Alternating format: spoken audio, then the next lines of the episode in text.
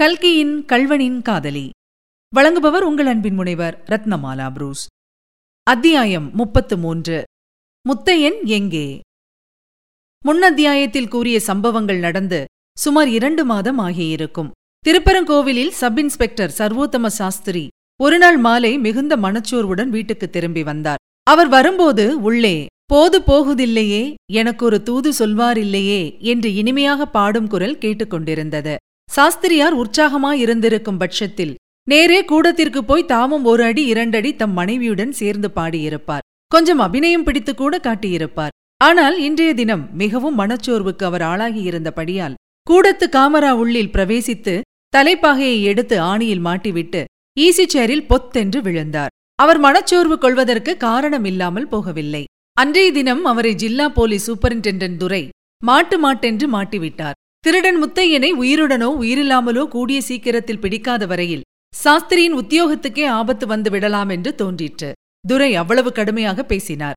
முத்தையன் திருப்பரங்கோவில் லாக்கப்பிலிருந்து தப்பி ஓடிய புதிதில் அவனை பிடிப்பதில் சாஸ்திரி அவ்வளவு சுறுசுறுப்பு காட்டவில்லை என்பது உண்மைதான். அபிராமியின் மீது அவருக்கு ஏற்பட்ட வாத்சல்யம் முத்தையனை பிடிப்பதில் உள்ள ஆர்வத்தை ஓரளவு மழுங்க செய்திருந்தது.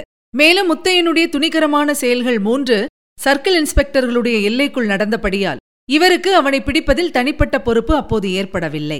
சமீபத்தில் அதாவது மூன்று மாதத்துக்கு முன்னால் தான் முத்தையனை பிடிப்பதற்கென்று சர்வோத்தம சாஸ்திரியை ஸ்பெஷல் டியூட்டியில் போட்டார்கள்.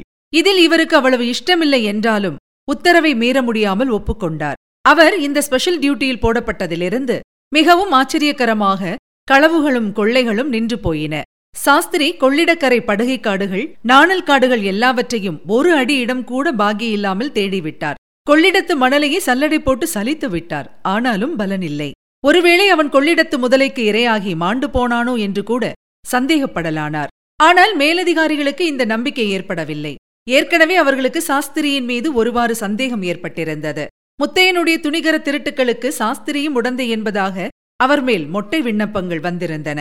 இதன் உண்மையை பரிசோதிப்பதற்காகவே ஜில்லா சூப்பரிண்டென்டென்ட் துரை சாஸ்திரியை இந்த ஸ்பெஷல் டியூட்டியில் போட்டார். அவர் வந்ததிலிருந்து முத்தையனுடைய ஆர்ப்பாட்டம் ஓய்ந்திருக்கவே துரைக்கும் சாஸ்திரியின் மேல் சந்தேகம் உண்டாயிற்று. இவர் எச்சரிக்கை செய்துதான் முத்தையனை ஜாகிரதையாயிருக்க பண்ணிவிட்டார் என்று ஊகிக்க இடமிருந்ததல்லவா? உண்மையில் சர்வோத்தம சாஸ்திரி இந்த மூன்று மாதமும் சும்மா இருக்கவில்லை. குரவன் சொக்கனையும் அவனுடைய ஆட்கள் மூன்று பேரையும் கைது செய்திருந்தார். முத்தையனுக்கு சாப்பாடு கொடுத்து கொண்டிருந்த அங்காடி கடைக்காரியையும் அவர் கைது செய்துவிட்டார் இவர்கள் எல்லாம் இப்போது சப்ஜெயிலில் இருந்தனர். இவர்களிடம் துப்பு விசாரித்து முத்தையன் கொள்ளையடித்து வைத்திருந்த பணம் நகை இவற்றில் ஒரு பகுதியை கூட கைப்பற்றி விட்டார் ஆனால் முத்தையனை பற்றி மட்டும் அவர்களிடமிருந்து எவ்வித தகவல்களும் தெரிந்து கொள்ள முடியவில்லை. இன்று பகல் முழுவதும் அவர்களை பயத்தினாலும் நயத்தினாலும் மற்றும் போலீசார் வழக்கமாக கையாளும் முறைகளை கைக்கொண்டும் விசாரிப்பதில்தான் அவர் ஈடுபட்டிருந்தார். ஒன்றும் பிரயோஜனப்படவில்லை. அவர்களுக்கு ஏதாவது முத்தையனை பற்றி தெரிந்தால்தானே சொல்வார்கள்? இதனால் மனச்சோர்வு அடைந்துதான் சர்வோத்தம சாஸ்திரி அவ்வளவு அலுப்புடன் அன்று வீடு திரும்பி வந்து ஈசி சேரில் படுத்துக்கொண்டது. படுத்துக்கொண்ட சற்று நேரத்திற்கெல்லாம் அன்று வந்த தினசரி பத்திரிகையை எடுத்து புரட்டினார். அதில் வெளியாகியிருந்த ஒரு செய்தியின் தலைப்பை பார்த்ததும் சட்டென்று நிமிர்ந்து உட்கார்ந்து அதை கவனமாய் படிக்கத் தொடங்கினார். அந்த செய்தி வருமாறு.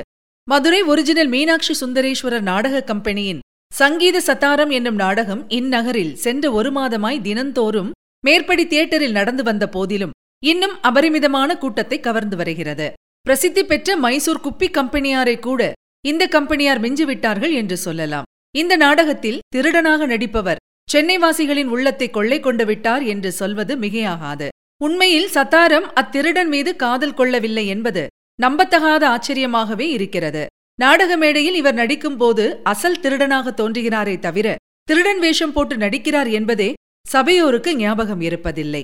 இந்த செய்தியை படித்து வரும்போது சப் இன்ஸ்பெக்டரின் முகத்தில் பெரிதும் பரபரப்பு காணப்பட்டது. படித்து முடித்த பின் சுமார் ஐந்து நிமிஷ நேரம் அவர் ஆழ்ந்த யோசனையில் இருந்தார். பிறகு அவசரமாய் மீனாட்சி மீனாட்சி இங்கே வா என்று அலறினார். அவருடைய மனைவி பாடிக்கொண்டிருந்த பாட்டை அப்படியே அந்தரத்தில் நிறுத்திவிட்டு ஓடி வந்தாள். என்ன என்ன திருடன் பிடிபட்டானா? என்று கேட்டுக்கொண்டே வந்தாள். சாஸ்திரி மறுபடியும் பத்திரிகையில் ஆழ்ந்தவராய் திருடனும் இல்லை பிடிபடவும் இல்லை. நீ சுருக்கா? ரெண்டு சட்டையிலே ஒரு பெட்டியை வச்சுக்கொண்டா? என்றார்.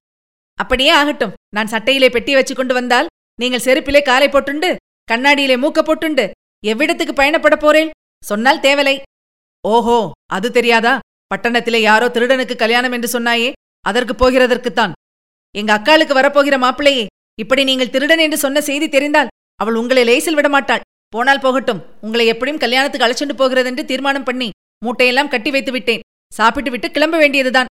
ஆனால் ஒரு சமாச்சாரம் வண்டியிலே நீங்கள் ஏறிக்கொண்டு வர வேண்டுமே தவிர வண்டிதான் என்மேல் ஏறிண்டு வரணும் என்று பிடிவாதம் பிடிக்கக்கூடாது. மீனாட்சி நீ மகா கெட்டிக்காரி. உன் சாமர்த்தியத்துக்கு திருடப் போக வேண்டியதுதான். ஆமாம் திருடனை பிடிக்கத்தான் யோகியதை இல்லை. திருடவாவது போகலாம். சீக்கிரம் கிளம்புங்கள். இப்படியாக இந்த குதூகலம் நிறைந்த தம்பதிகள் சென்னைக்கு பிரயாணமானார்கள். இதுவரை நீங்கள் கேட்டது கல்கியின் கல்வனின் காதலி. வழங்கியவர் உங்கள் அன்பின் முனைவர் ரத்னமாலா புரூஸ். மீண்டும் அடுத்த அத்தியாயத்தில் சந்திக்கலாம். தொடர்ந்து இணைந்திருங்கள். இது உங்கள் தமிழோசை எஃப்எம் இது எட்டு திக்கும் எதிரொலிக்கட்டும்.